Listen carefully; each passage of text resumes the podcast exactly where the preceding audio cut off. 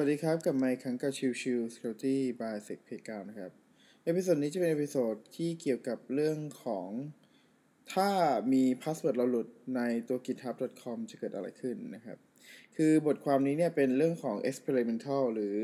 การทดลองนะครับของทาง security researcher ท่านหนึ่งนะครับ ชื่อว่า Craig Hayes นะครับ โดยเขาได้ลองว่าถ้าสมมุติว่าเกิด password เนี่ยถูกทิ้งค้างไว้ใน GitHub แล้วจะเกิดอะไรขึ้นใน 24 ชั่วโมงถัดไปนะครับ โดยเริ่มต้นเนี่ยเขาสร้างตัว Honeypot ขึ้นมานะครับ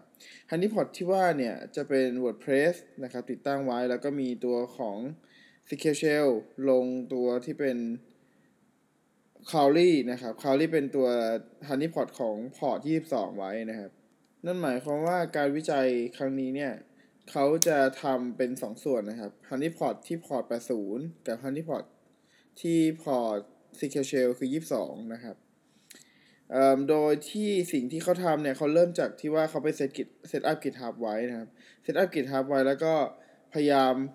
อัปโหลดตัวของข้อมูลที่เป็นพวก username password ทิ้งค้างไว้นะครับ แล้วก็รอว่าเกิดอะไรขึ้น ปรากฏว่า 68 วินาทีเท่านั้นนะครับ มีพยายาม การ brute force เกิดขึ้นเลยทันทีนะครับออขออภัยผมไม่ได้เห็นว่าตัวของทาง Craig เนี่ยเขาไป set up ตัว environment เนี่ย ที่เว็บไซต์อะไรหรือว่าที่ระบบอะไรนะครับ อาจจะเป็น AWS หรืออาจจะเป็น Digital Ocean หรืออะไรก็ไม่แน่ใจเหมือนกันนะครับ พอดีในบทความเขาไม่ได้ระบุไว้นะครับ แต่แต่โดยส่วนตัวผมผมคิดว่าเป็นน่าจะเป็น Digital Ocean ซึ่ง ก็เคยเกิดเหตุแบบนี้เหมือนกันคือ ทิ้งค้างไว้แป๊บเดียวก็มีคนพยายามเข้ามาแล้ว ผมก็เคยลอง set up คล้ายๆ แบบนี้มาแล้วเหมือนกันนะครับ ดังนั้นเนี่ยก็เลยพอจะรู้ว่าเออไอตัวของกลุ่มแฮกเกอร์เนี่ยมันก็พยายามโจมตีตัวของเว็บไซต์ที่อยู่ภายใต้ Digital Ocean อยู่แล้วนะครับอะโอเค อย่างที่บอกครับ 68 วิมีการพยายามโจมตีเข้าไปที่ Honeypot เลยก็คือพอร์ต22 หรือก็คือ c o w l y นะครับ C O W R I E นะครับ มีการ brute force ไปที่ Cowrie เลยนะครับ ซึ่งตอนแรกเนี่ยทางเครกเนี่ยเขาคิดว่า brute force ที่มันเกิดขึ้นเนี่ย มันน่าจะยังไม่มี username password ที่เขาทิ้งค้างไว้ใน GitHub นะครับ คิดว่าน่าจะใช้เวลาเป็นวันในการที่จะมีการ brute force เจอ แต่ปรากฏว่าเพียงแค่ 34 นาทีเท่านั้นก็พบว่ามีการล็อกอินที่ username password ที่ถูกค้างไว้ในตัวของ GitHub เลยนะครับ โดย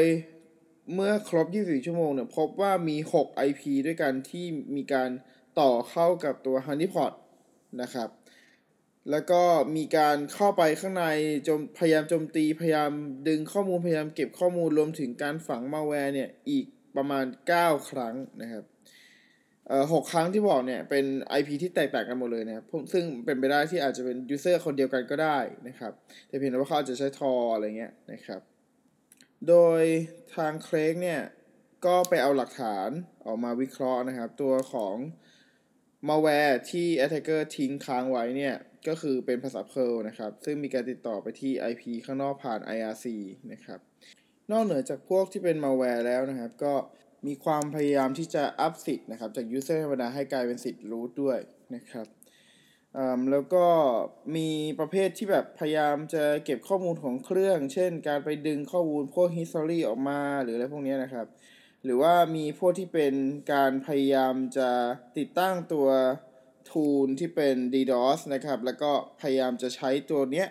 เครื่องของเขาเนี่ยเครื่องของเครกอะครับเป็นตัวที่ใช้ในการโจมตี DDoS ไปที่ที่อื่นนะครับ จาก ข้อมูลของทาง GitHub นะครับพบว่าเรื่องของตัวข้อมูลที่ถูกทิ้งค้างไว้เนี่ยมีการพยายามเข้าถึง แล้วก็มีการพยายามโคลนอยู่ประมาณ ถ้าสมมุติเป็นการโคลนนะครับคือ 2 ครั้งนะครับ คือโคลน repository ออกมานะครับ แล้วก็ถ้าสมมุติมีการพยายามเข้าไปวิวนะครับ มีอยู่ประมาณ 40 ครั้งนะครับ จาก 17 คนด้วยกันนะครับ แล้วก็คนที่เข้าไปดูตัวไฟล์ SFTP ที่ถูกทิ้งค้างไว้เนี่ย มีอยู่ 18 ครั้งด้วยกัน ซึ่ง 18 ครั้งที่ว่าเนี่ย เป็น unique visitor ก็คือ user ที่ไม่เหมือนกันเลยเนี่ย อยู่ 11 คนนะครับ ซึ่งจากการทดลองนี้เนี่ย เราจะพบว่าตัวของ attacker นี่มีการพยายามที่จะดึงข้อมูลจากทาง GitHub อยู่เสมอ แล้วก็มีการพยายามที่จะเข้าถึงเว็บไซต์ หรือว่าเว็บเซิร์ฟเวอร์ใหม่ที่เกิดขึ้นอยู่ตลอดเวลานะครับ แล้วก็จะเห็นว่าตัวของ attacker เนี่ยสามารถนำข้อมูลที่ถูกทิ้งค้างไว้ใน GitHub เนี่ยมาใช้เป็นประโยชน์ได้ เพียงแค่ 37 นาทีเท่านั้นนะครับซึ่งบ่งบอกถึงความการทำเป็นประจำของตัว attacker เองด้วย อาจจะมีบอทที่คอยมอนิเตอร์ แล้วก็ใช้งานตัวของ username password ที่ถูกทิ้งค้างไว้แบบ automation เลยก็ได้